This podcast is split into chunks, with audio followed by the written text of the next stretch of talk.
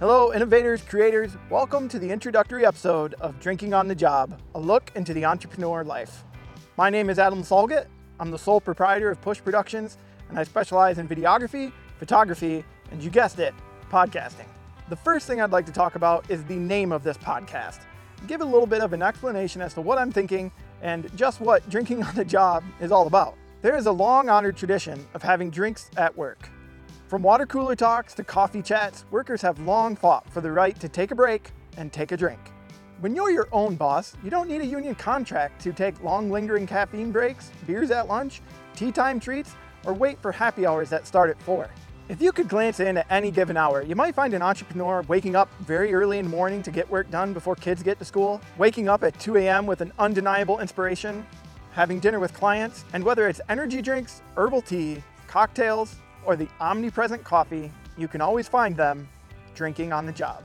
So that's a little bit of what this means to me. It's all about the freedom. Entrepreneurship is all about the freedom to be able to work late, sleep in late, take your kids to dance class, take your kids to school, do whatever it is that you need to do in and around your life, but also get your work done at a high, high level to meet the needs of the customers that you serve.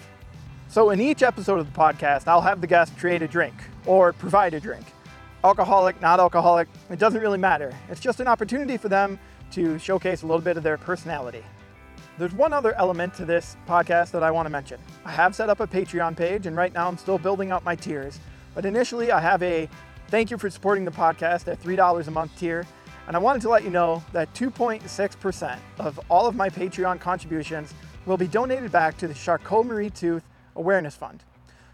Charcot-Marie-Tooth is a muscular disease that I that I have personally that runs in our family and it's important to me to give back to potentially help those generations that are coming with more with more research and more medicine that might be able to not completely rid us of the disease in the world, but at least make the lives of those who have it easier. And so that's a big goal of mine, and it's something that I will always give back to and always find important. And lastly, I just wanted to say thank you to anyone who chooses to donate. This project currently is not funded by major sponsors. We do have a sponsor in the first episode, but that was a trade, not a financial thing. So this for me is more of a creative outlet, an opportunity to showcase my skills and not even when it comes to the work, but when it comes to the people. I love getting to know people and I'm excited to meet more entrepreneurs and learn from them. So go ahead and jump into episode one.